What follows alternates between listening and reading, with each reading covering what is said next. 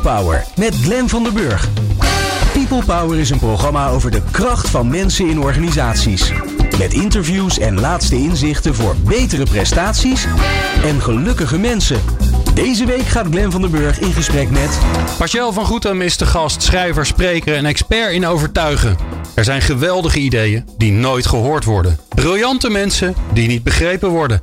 Aardige mensen die genuanceerd vertellen en bestempeld worden als minder daadkrachtig of zelfs als twijfelaars.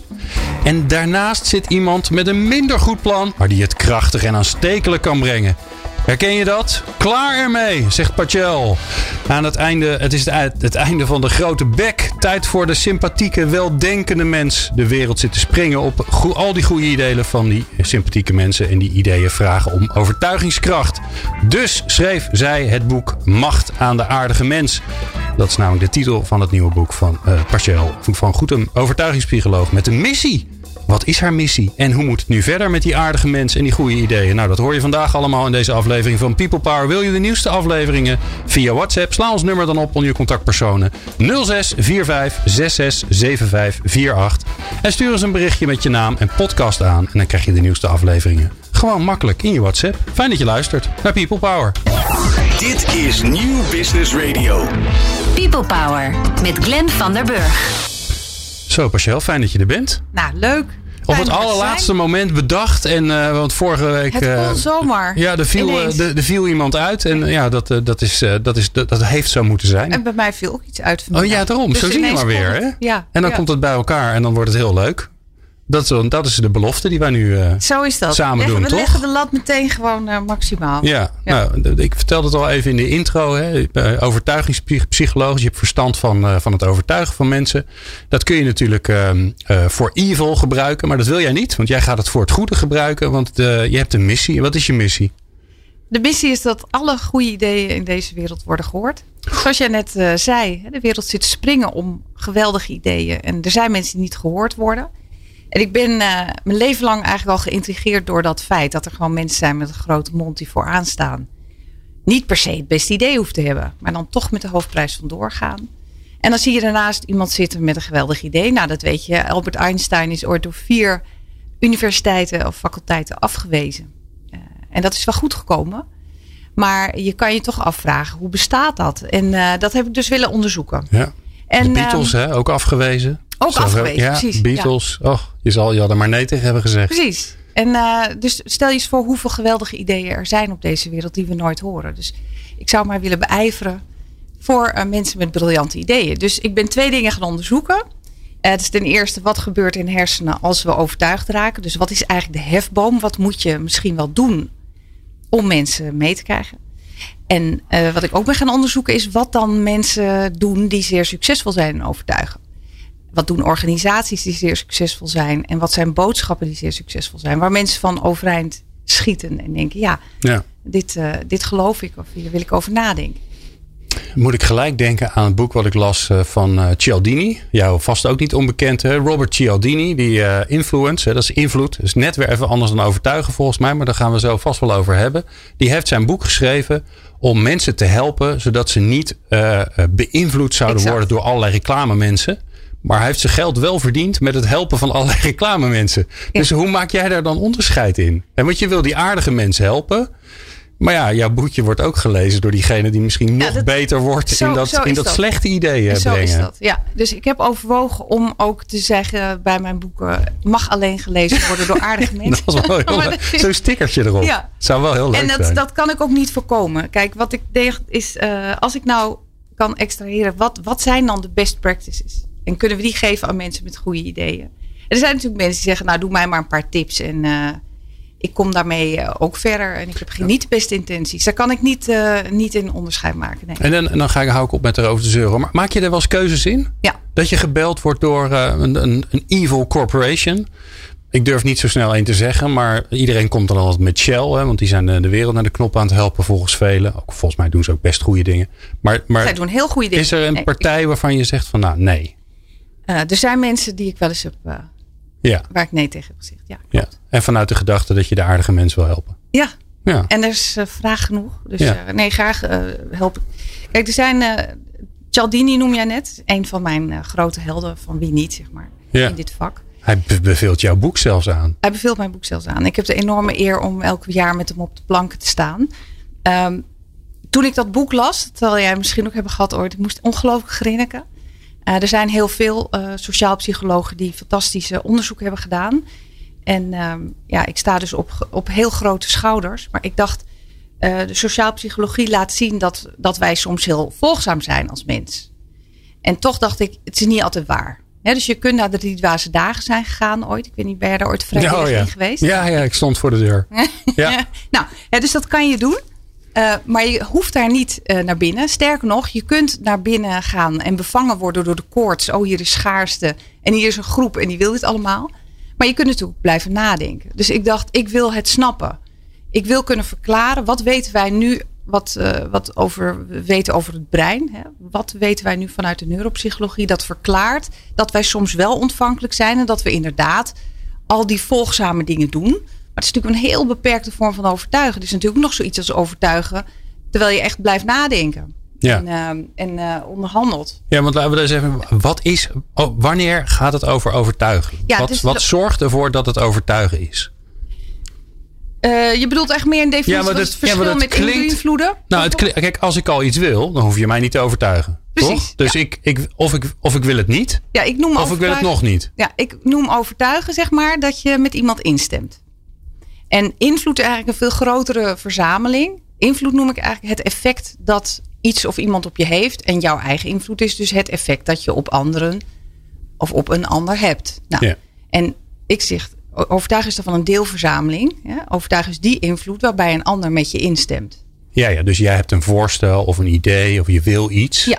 Terwijl invloed, dan kan je misschien niet Kan bereiken dat wat je wil Dat bereiken. je jeuk krijgt van iemand of zo. Ja. Ik hoop toch niet dat dat mijn inv- invloed op jou is. Maar. Nee, maar Ehm, het kan zijn dat je, eh, ja, dat je heel hard wil wegrennen. Of dat je blij wordt van iemand. Of in een situatie. eh, ja, dat, dat, dat kan generieker zijn eh, dan alleen dat je met een mening instemt. Dat, dat zou ik dan overtuigen willen noemen. ja. En ehm, dat kan natuurlijk iets zijn waarbij je gewoon gedachteloos met iemand instemt. Nou, als Glenn dat zegt, dan zal het wel zo zijn. Meestal is dat zo. Maar er kan natuurlijk nog iets zijn dat je denkt, ik denk daar eerst eens even over na. En dat heb ik willen eh, onderzoeken. En nou, dan, dan komt daar dus na heel veel onderzoek uit, wat is dan eigenlijk het geheim kennelijk van overtuigen? Tja. En dat gaan we vandaag ook doen, eh Glenn. Begrijp ik dat goed? Of houden we dat nog geheim? Ik denk het wel. Ik denk dat wij dat gaan doen. even. Ja, ik denk dat wij Ja. dat gaan doen. Ja. Maar laten we eerst even gaan naar. ehm, eh, meestal als je dit soort gesprekken hebt, eh, eh, is het te leren of heb je het gewoon? Ja, dat is een geweldige vraag. Ik, kom eigenlijk twee Want als jij nu zegt, je hebt het gewoon, dan, wordt het een hele korte uitzending. Ja, ik denk dat het niet zo is. Dat is- gelukkig. er zijn twee misvattingen over overtuigen. Zoals ik ze tegenkom in de afgelopen jaar. Het is ofwel dat mensen denken, je hebt het of je hebt het niet. En een andere misvatting is dat mensen denken, oké, maar het is eigenlijk vrij simpel. Je zorgt gewoon dat iemand in een groep is en dan gaan ze de groep volgen. Of eh, je laat een autoriteit iets zeggen en dan volgen we ze wel. Ja, zo weerbarstig hè, is de praktijk dat dat niet zo is. Eh, en wat het eerste betreft, je hebt het of je hebt het niet, het blijkt gewoon niet waar. Had jij het? nee, helemaal niet. Nee? Nee. Nee. Nee.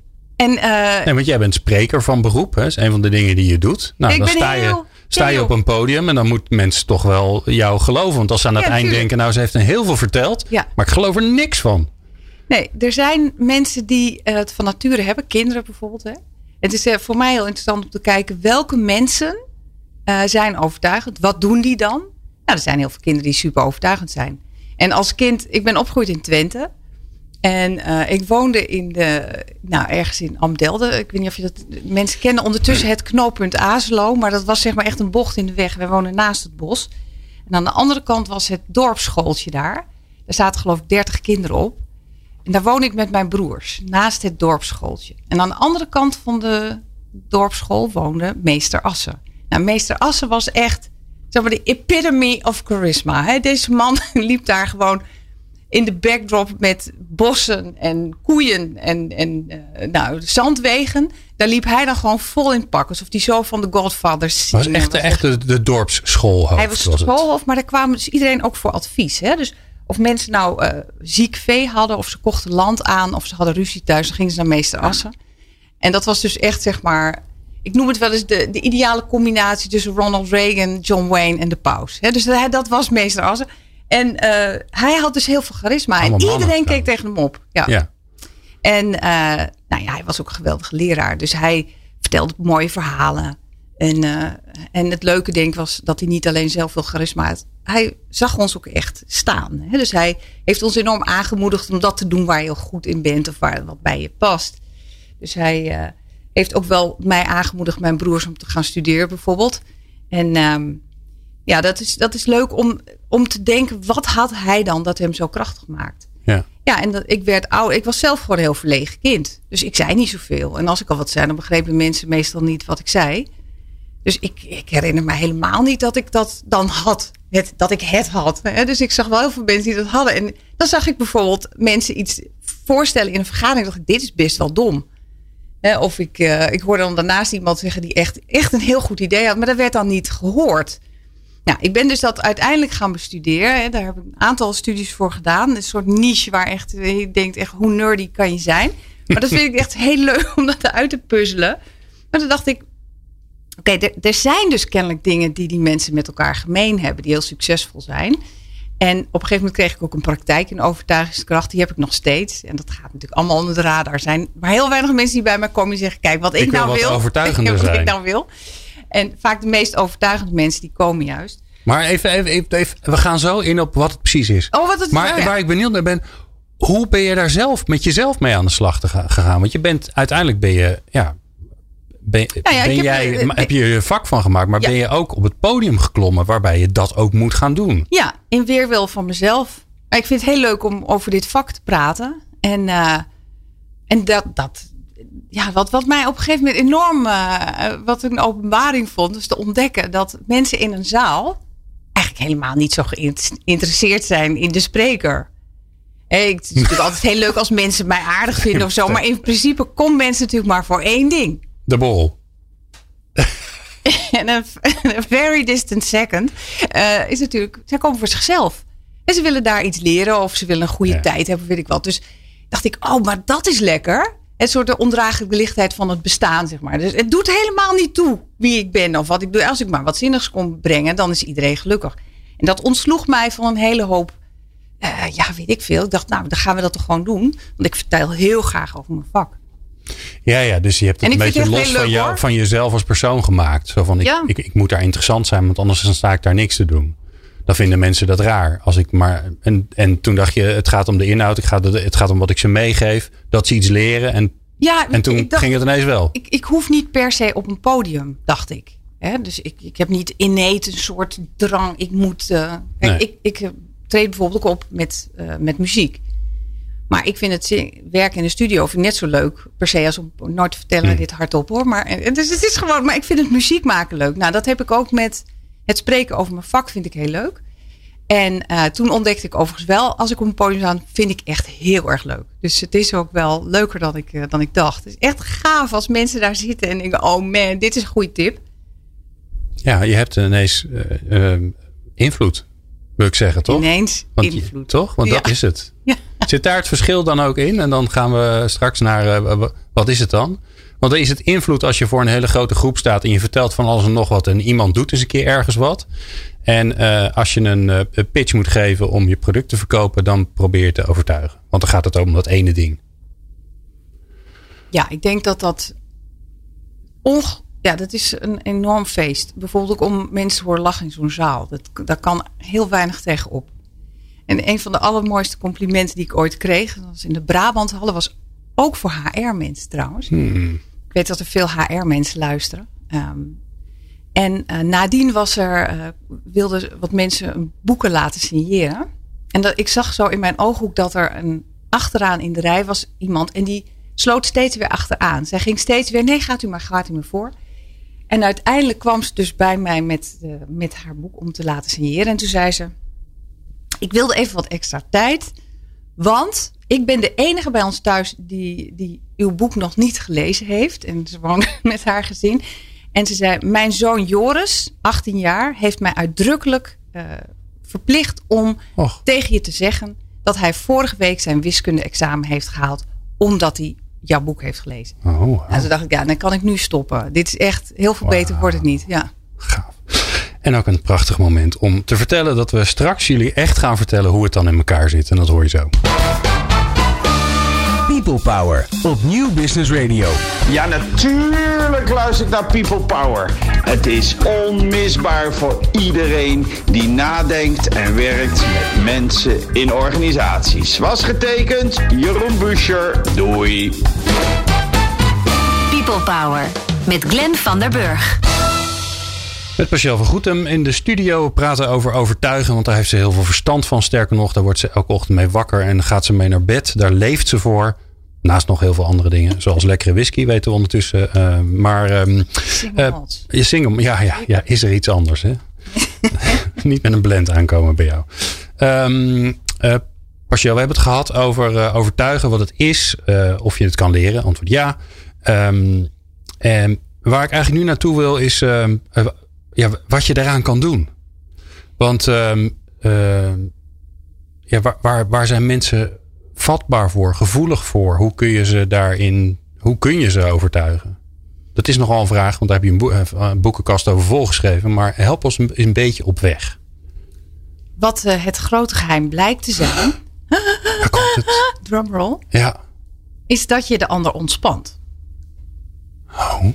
That's it. Oh. En dat betekent eigenlijk drie dingen. Dat je hun prefrontale cortex eh, iets moet voorspiegelen waardoor die denkt: ah, dit ken ik. Dit is precies zoals iemand moet doen. Dus echt wat, wat de prefrontale cortex van de ander verwacht. Hè? Ja, dan moet je ons even helpen die niet aan de, in de neurowetenschappen Nou, dat zit. is Welk stukje van ons brein Dat, is dat? zit eh, boven onze ogen. Ja, dat is ons, eh, ons dat is daar, daar zitten onze herinneringen. Dat wil zeggen, de, onze meningen over de herinneringen. Eh, hoe kijken wij naar de wereld? Wat vinden wij normaal? Hoe moet de wereld draaien? Onze overtuigingen zitten prefrontaal. Dus als jij iemand overtuigt, dan moet eigenlijk hun prefrontale cortex denken: ja, zo moet iemand doen. Dit is normaal. Of zo moet een organisatie doen. Of zo moet een boodschap klinken. Dit is wat ik verwacht. Dit is Want dan is het veilig. dan voelt het veilig. Dan is het oké. Eigenlijk veilig zit nog op een andere plek. Dat is het tweede. Hun hippocampus denkt. Dat zit meer, hè, meer limbisch. Tuurlijk. Daar zit onze. Dat zit weet veel meer limbisch, dat weet je.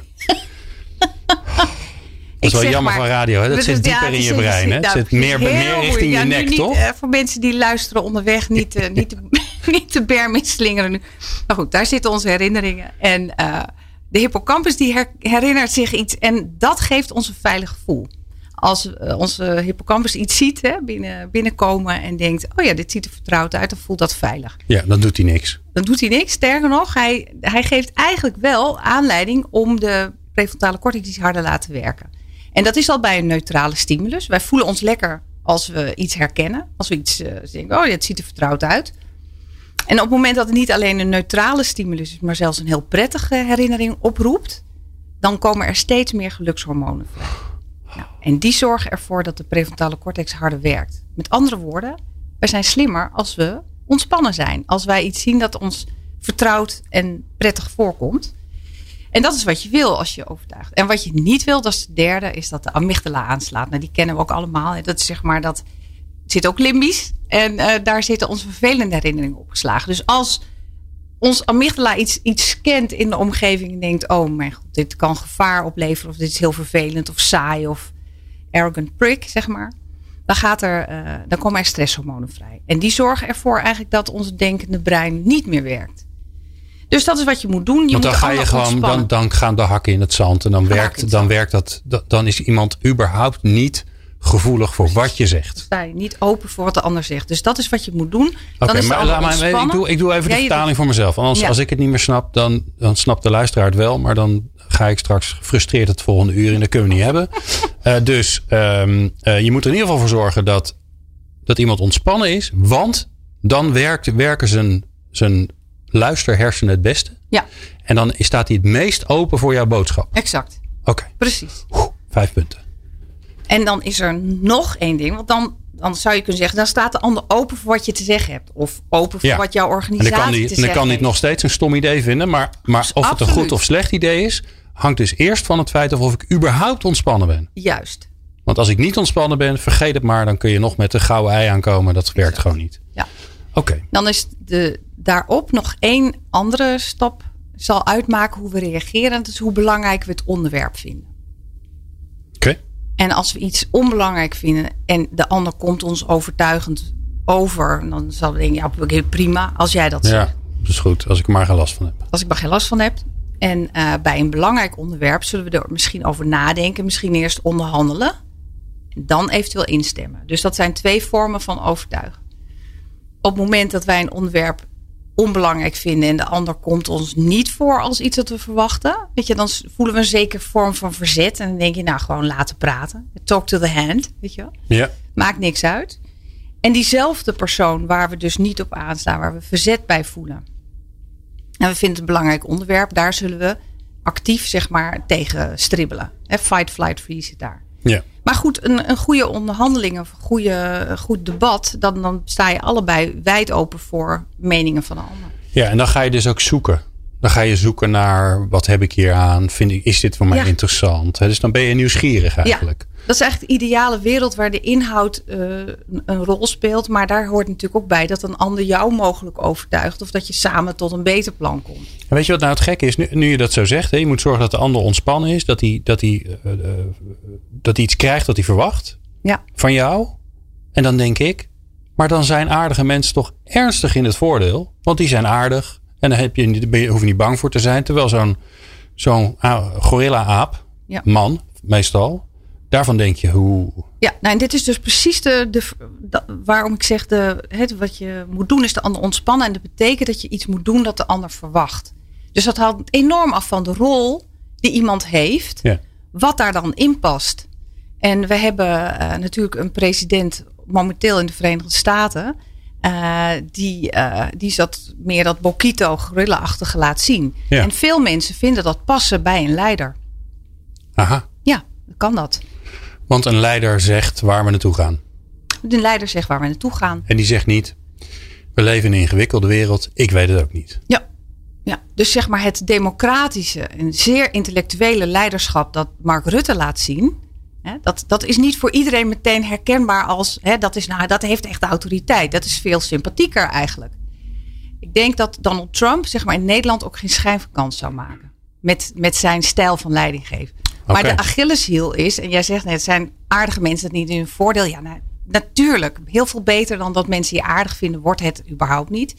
En in sommige rollen heb je misschien extra autoriteit nodig. Ja, Maar je noemt nu autoriteit, hè? Dus, dus daar kan je aan werken. Door een, ehm, een, een mooi pak aan te doen. Of eh, eh, jezelf dokter anders of dokter te noemen. Dat helpt een klein beetje, nog steeds. Dat is een van de redenen waarom ik in dit programma altijd, als er een hoogleraar is, altijd aankondig met professor zus en zo. Ook al vinden ze dat zelf heel stom, doe ik dat lekker toch? Omdat ik gewoon weet dat het werkt. Als, als iemand hoort dat er een professor in de uitzending is, dan is de kans dat hij denkt, oeh, dat is interessant, toch wat groter dan als ik gewoon alleen zijn naam zeg. Want die naam, die kennen ze niet. ja. Ehm, dus hoe werkt het dan met die autoriteit? Waarom vinden wij dat, dat zo belangrijk? autoriteit past in, in onze verwachting hè, bij sommige rollen. Dus dat is bijvoorbeeld ook bij een arts zo. Wij willen van onze huisarts dat hij of zij minimaal weet waar die, die het over heeft, of waar zij het over heeft. Dus daar voelen we ons vertrouwder bij hè, in die context. Maar diezelfde persoon is misschien ook iemands vader of moeder of, of zus of broer. En dan past daar gewoon een andere verwachting bij. En dan hebben we weer, dan zijn er nog twee manieren om mensen te overtuigen. Jij noemt net autoriteit. Ja. Dat kan ook als vriend. Hè, dat, we, dat we iemand sympathiek vinden. Die heeft ook dat effect op ons dat we denken. Nou, ik wil wel eens horen wat jij te zeggen hebt. Dat Die ontspant ook. Die ontspant ook. Ja. En de derde stijl is dat we iemand beschouwen als een voorbeeld. Dat we iemand cool vinden. Die heeft ook dat vermogen. Oké, dus dat zijn de influencers. Op, Dat zijn de de, op de influencers gram. Ja, die Ja. op de gram Ja. zitten en dan Ja. laten zien hoe alles moet. Of Steve Jobs bijvoorbeeld. Voor heel veel mensen is dat nog steeds een voorbeeld. Ja, Oh, vaak ik wel niet in allerlei eh, voorbeelden langs zie komen als het over leiderschap gaat. Ja, bijvoorbeeld Steve Jobs. Maar dan heeft niemand de biografie van hem gelezen. Want dan Ja. denk je, nee, dat is Ja, geen jij, voorbeeld. jij had het er net over. Niet. Vandaar. Ja. Zo, wat Ja, een het- bullebak zeg. Ja. Oh man. Ja. Die, die staat eigenlijk, hè, ook al deed hij misschien wat, eh, wat leukere dingen, eh, maar die staat eigenlijk in het rijtje, kan die in het rijtje bij Trump en hoe die eh, met mensen omgaat. Goedemorgen zeg. Ja, Ja, dat is naar. Dus ik- we kunnen ook andere voorbeelden noemen. hè. Er, er zijn natuurlijk ook, ja, neem cabaretiers. Wij gaan graag naar het theater, überhaupt nu, hè, in deze coronacrisis. Ja. Maar dan gaan we niet naar een, iemand die ons de les leest, of die, eh, hè, of die eh, college geeft, of iemand die sympathiek is. We gaan juist voor iemand waar het een beetje rafelt en schuurt. Hè, dat is eh, dus bij de rol van een cabaretier hoort eh, dat Ja. we voorbeeld dan willen we juist een buitennissig, eh, buiten de box verhaal. Ja, Iets datgene wat, we, wat Ja. we zelf niet durven. Ja, Eigenlijk wil je. Ja, dat is wel grappig. Dat is een grappig voorbeeld, die cabaretier. Want op alle, op alle andere plekken zou die misschien zou die voor enorme discomfort zorgen. Dat je helemaal niet gewoon gaat ontspannen. Hè? Dat ze heel erg in your face zijn of heel controversieel of Ja. confronterend. Ja. Maar juist op dat podium, zolang je niet op de eerste rij zit, vinden we dat hartstikke grappig. Ja, ik denk dat iemand als Alexandria Ocasio-Cortez, die heeft eh, daar echt voor het opscheppen ongelooflijk lef. Durft echt alles. En eh, enorm voorbeeld. En, eh, maar ook iemand als Maarten van Rossum. En eh, heel veel mensen beginnen al te lachen voordat hij iets gezegd heeft. Er hoort een soort, eh, dit heeft allemaal Als voordelen. die ineens heel positief gaat doen, dan, dan, Dan schrik je. dan schrik je rot. Ja, Dan denk je, ja. het gaat niet goed met die Ja, man. dus als collega past dat dan weer minder, maar wel voor hem in die rol. Ja. Dat is, ja, dus zo kan je ja, dus die stijlen, dat is leuk van jezelf om te weten welke stijl je hebt. Hoe word je eigenlijk gezien? En wat past erbij? En wat past er bij de rol die ik heb? Dan zou Ja. je kunnen zeggen, voor die rol mag er misschien een tandje eh, autoriteit Oké, dus je kunt, ook, je kunt ook een soort cocktailtje maken. Ja. Oké, ja. daar gaan we het zo over hebben. We gaan zo eerst eh, luisteren naar de column van Sven Romkes. Een tijd geleden, dus ik ben benieuwd hoe het met hem is. Je hoort het zo. Elke maandag People Power op Nieuw Business Radio. Het voelt heel lang geleden en misschien is dat dat ook wel. Maar ehm, ik moet nog even terugkijken in de analen van People Power of het echt zo is. Maar ik ben wel heel blij dat we meer aan de, weer aan de lijn hebben. Sven Romkes, onze geweldig, fantastische, bijzonder leuke ehm, inclusieheld. Die eh, gaat ons weer meenemen. En eh, Sven, mijn eerste en belangrijke vraag is, waar ben je? Ik, ik sta op een eenzame parkeerplaats vlak voor de deur van mijn fysiotherapeut. Dat, dat, dat sta ik. Oké. en na deze column ga ik mezelf helemaal laten doorrekken als een, eh, een stukje toffee ongeveer. Als een stukje En tof, dan- hé. Ik zie het gelijk voor me. Ja, Zeker. mooi. Nou, ik Dan ben... kunnen we, en, en dan kunnen we er weer tegen. Ja, nou, la- laten, we, laten we dan maar beginnen met je column. Want anders eh, moet die man of vrouw moet op jou wachten. Dat moeten we natuurlijk ook niet hebben. Nee, zeker. Nou, ik zal rustig vertellen. Ehm, ik moest van de week, eh, of ik, ik mocht van de week, mocht ik lesgeven aan de toekomstige CEO's van Vlaanderen.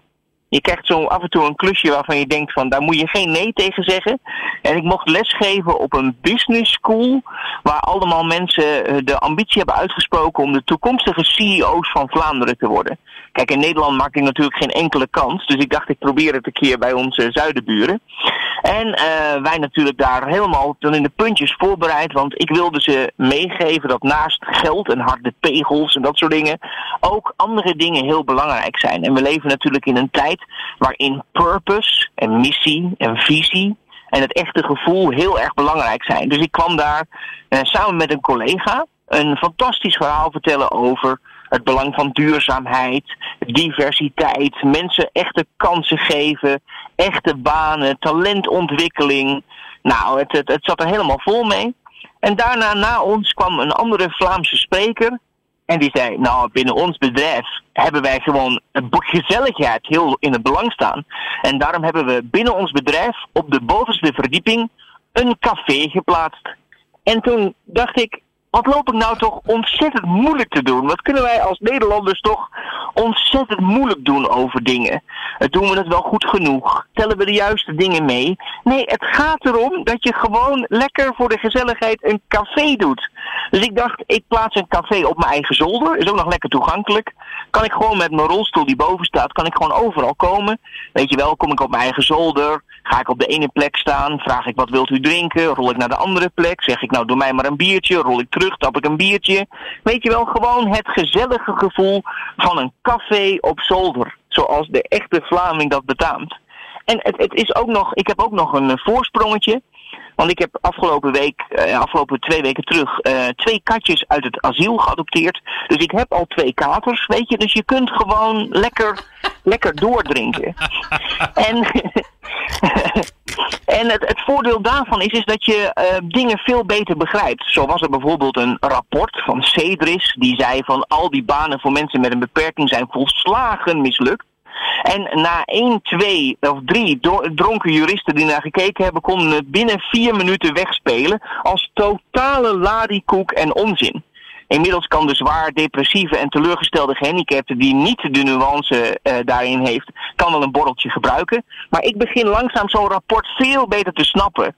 De ene telt wel mee, de ander telt niet mee. De een heeft een baan, maar had toevallig een baan en heeft dan weer geen nieuwe baan. Wat doen we toch moeilijk? Ik zeg massaal op een zuipen. En het is ook nog fijn voor de feestdagen, want als je dubbel ziet en je hebt toch een beetje een eenzame kerst door corona, ja, dan heb je toch een beetje mensen in huis zonder dat je het gevoel hebt dat je het aantal personen in een gezin overschrijdt. Dus ik wil alleen maar zeggen, gewoon drinken, proost op het leven, proost op, het op je gezondheid, proost op het feit dat er een nieuw vaccin aankomt en leer de dingen zien als een echte Vlaming met een echt zoldercafé. Amai, en als je dat dan hebt gedaan, dan mag je volgend jaar weer lekker nuchter aan de bak. Amai, dat is plezant hè? Zeker, zeker. Mooi, mooi Sven. Ik uh, denk dat je de beste grap tot nu toe hebt gemaakt. met die twee katjes die katers werden. Ja, erg grappig. Uh, dankjewel man. Uh, ja, tot volgend jaar denk ik. Wat is het? Ja, dat denk ik wel. Want anders dan zou het de volgende tijdens de kerst zijn. En dan zit ik zelf ook gewoon met veel te weinig mensen aan de dis. Nee, daarom, daarom. Daarom wens ik iedereen een heel goed jaar en flink, flink zuipen. Dat denk ik. Want als ik ergens geen examen voor mag maken vanuit de bank, is het wel alcohol. Dus bij deze. Hey, Sven, dankjewel voor weer een mooi jaar hè? en tot volgend jaar. Tot volgend jaar. Joe! People Power met Glenn van der Burg. Het Pascal van Goetem, uh, schrijver, spreker, expert in overtuigen. Um, even kijken hoor, even weer een recapje doen, want we hebben net Sven gehad. Uh, eigenlijk gaat het erom dat je mensen ontspant, Um, dat als je ze dan ontspant, of hoe je ze kunt ontspannen, kan eigenlijk in drie, op drie rollen. In drie rollen. Uh, als de autoriteit, als de vriend of als het voorbeeld, het inspirerende voorbeeld. Um, ja, wel, wie ben je zelf van de drie? In diep, je bent natuurlijk alles, want jij hebt jezelf nou, geperfectioneerd. Wat, maar wat vind jij? Ja, ja, dan denk ik ik denk in eerste instantie, als je jou nog niet kent, zeg maar, dus van afstand, dan denk ik de autoriteit. Uh, expert, je doet onderzoek. Hè, als ik ook zie hoe je jezelf profileert. Uh, je zit alleen maar op dit onderwerp. Hè, dus je doet niet 3000 dingen, maar je doet alleen maar dit. Dus dat zou ik dan zeggen. Um, maar je bent ook gewoon een heel leuk, vriendelijk mens. Dus volgens mij kun je ook redelijk snel naast iemand gaan staan, denk ik. Thanks.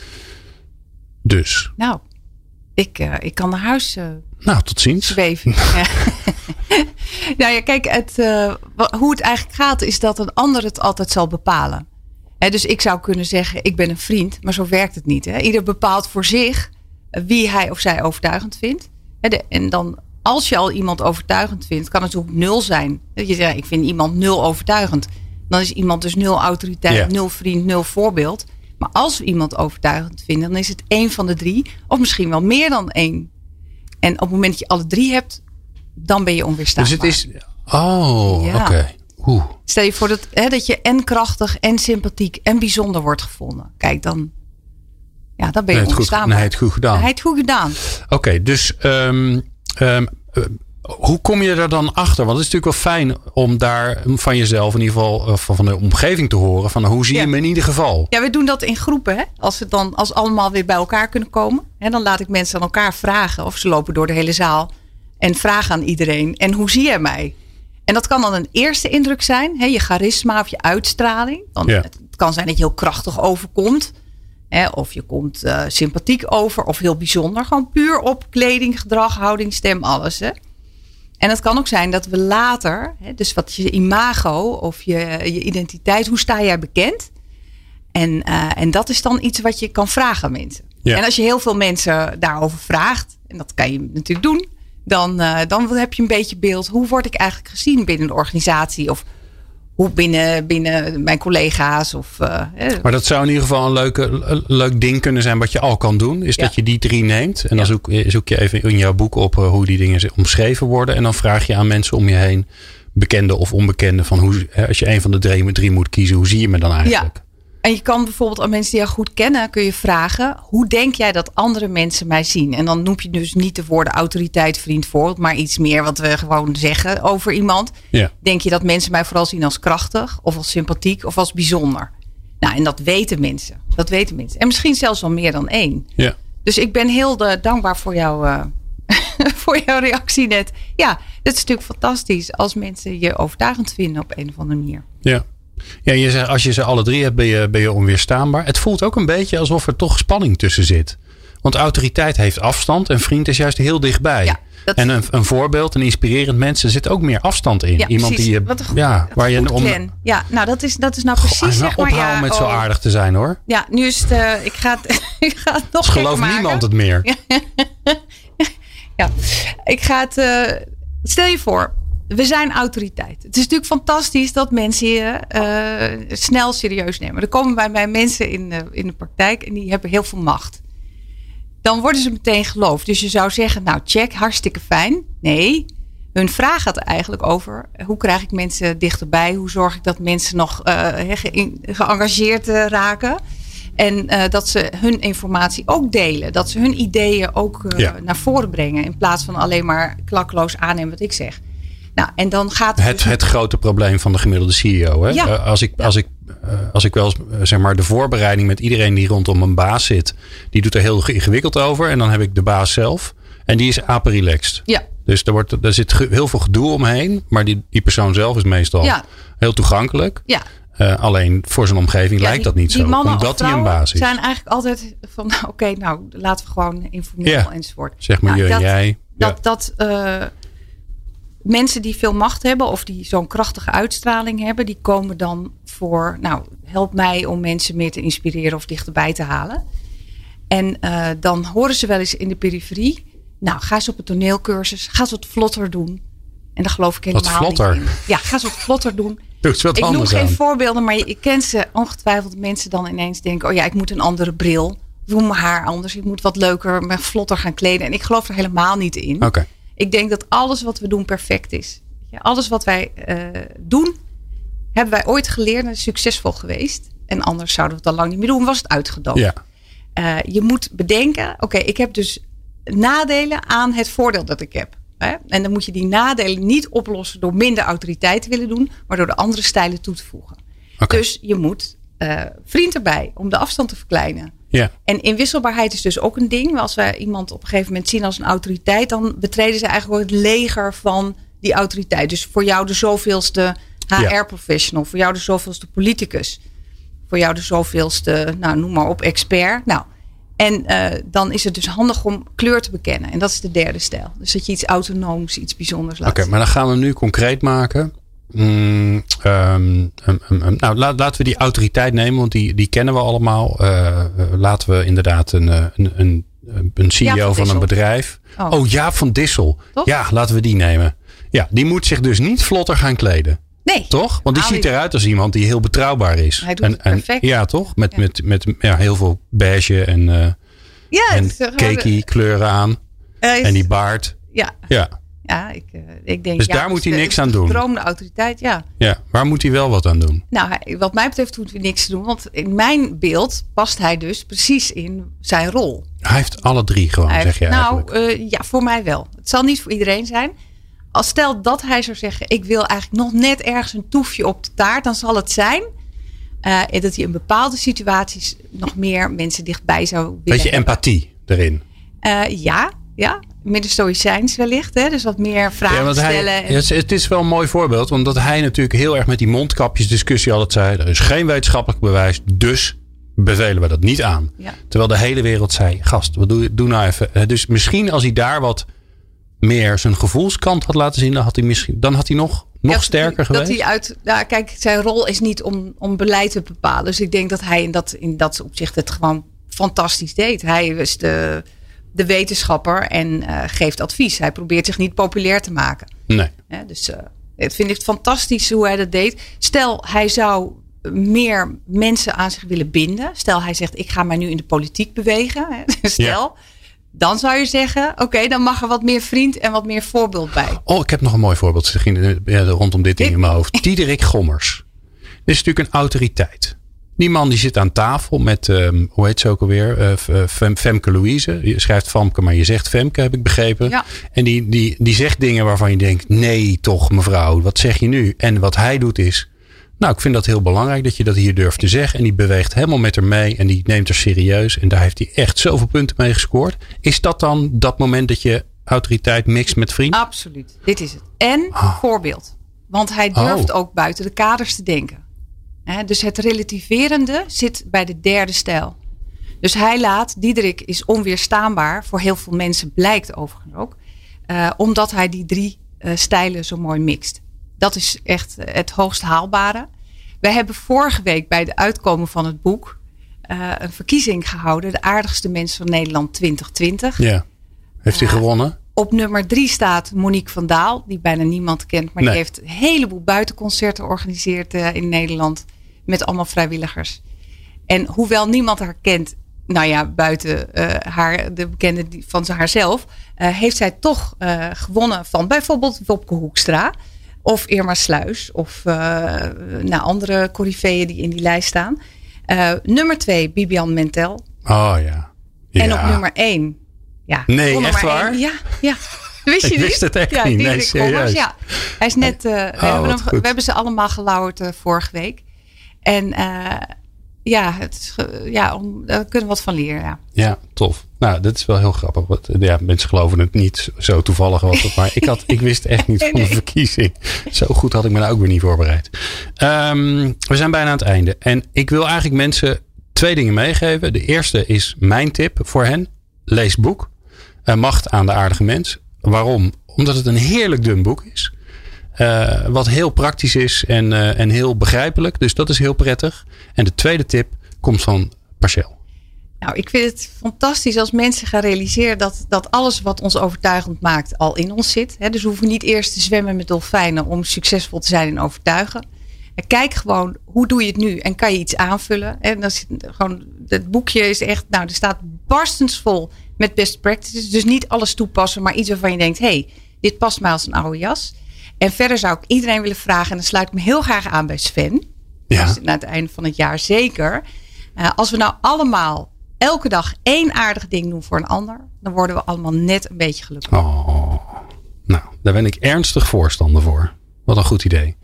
Ik dank jou zeer. Eh, ik had verwacht dat het leuk zou zijn en het is ook gebeurd. Eh, en informatief en, eh, en ook wel een beetje bijzonder zo nu en dan. Dus volgens mij heb je alle drie de boxes getikt, Parcel. Dus dank je wel. Dankjewel, Glenn. Ehm, eh, je bent ook nog bezig met een nieuw boek. Zijn we helemaal niet aan toegekomen. Maar weet je, dat doen we gewoon wel als dat uitkomt. Dan gaan we, kom je gewoon gezellig terug. Ik dank jou zeer. Wij gaan straks eh, door naar de volgende aflevering van People Power. Dat doen we met Simon Mulder. Hij is de HR-verantwoordelijke voor een eh, deel. Want het is een wereldwijd bedrijf voor Palo Alto Networks. Als je denkt, de- die naam heb ik toch eerder gehoord? Ja, dat klopt. Daar hebben ze ooit, eh, Apple zijn ze daar begonnen. Ehm, en Palo Alto Networks zit ook daar in die contraien. En die houdt zich bezig met cybersecurity. En hoe zorgt hij nou voor People Power binnen het bedrijf? Nou, dat ga je horen in de volgende aflevering van People Power. Dank voor het luisteren. Meepraten of meer programma's? people-power.nl